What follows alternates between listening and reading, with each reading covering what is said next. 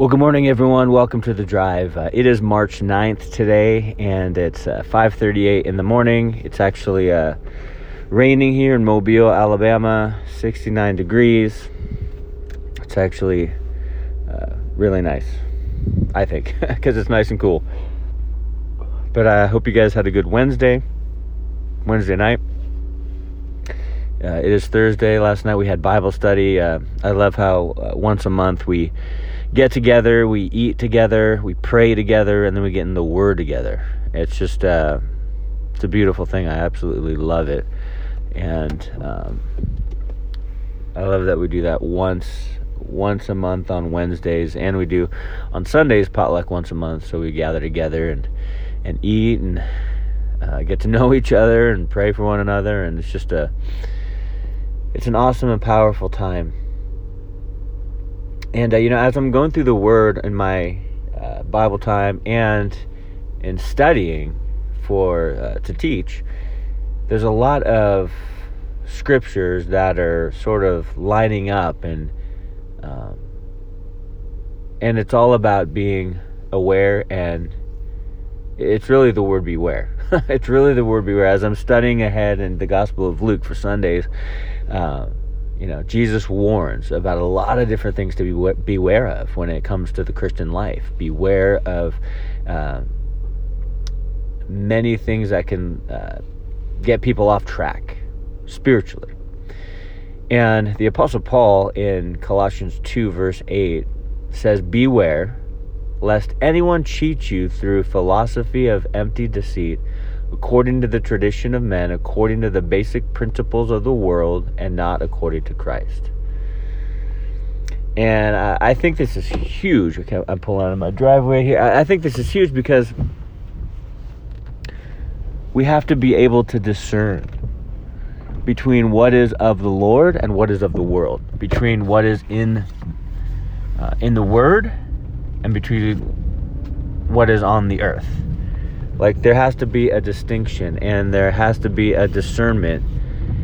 And the only way to do that is, to use the Bible as the litmus test, the standard, the the thing that we go to in order to show something is is right or wrong, true or false, real or counterfeit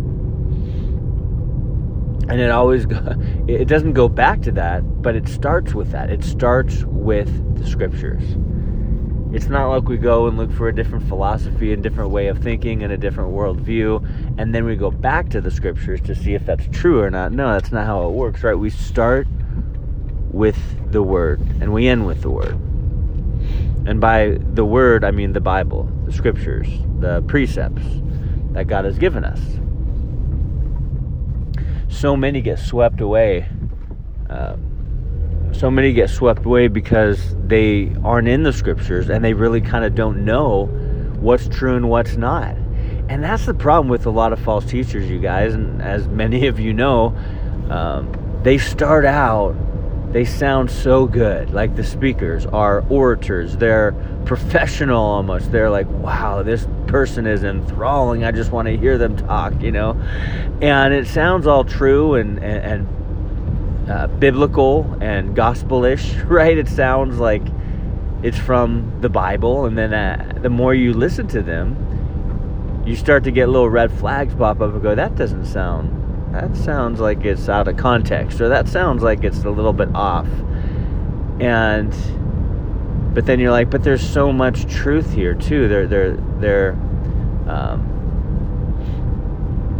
their bible is open and they're talking about these these bible stories and it sounds so true. So i'll i'll excuse the uh, the errors or where they've taken things out of context or where uh, there's a main tenet of the faith, a foundation of the faith, a doctrine that seems off, I'll just excuse it. It's fine.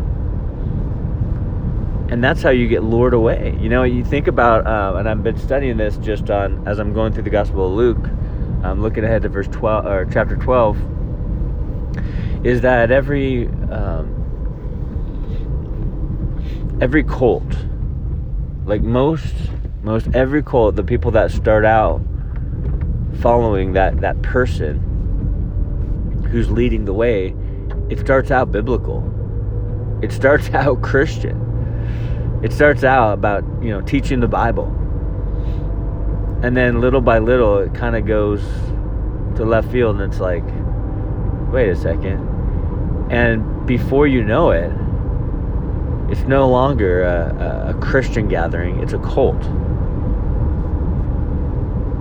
And you've bought into it. The, the, you know the person has bought into it because they cease to see the Word of God, the Scripture, as the authority, as inerrant and sufficient, and rather than seeing it like that, they they listen to the words of the the pastor, the cult leader, and they go, whatever they say is is essentially doctrine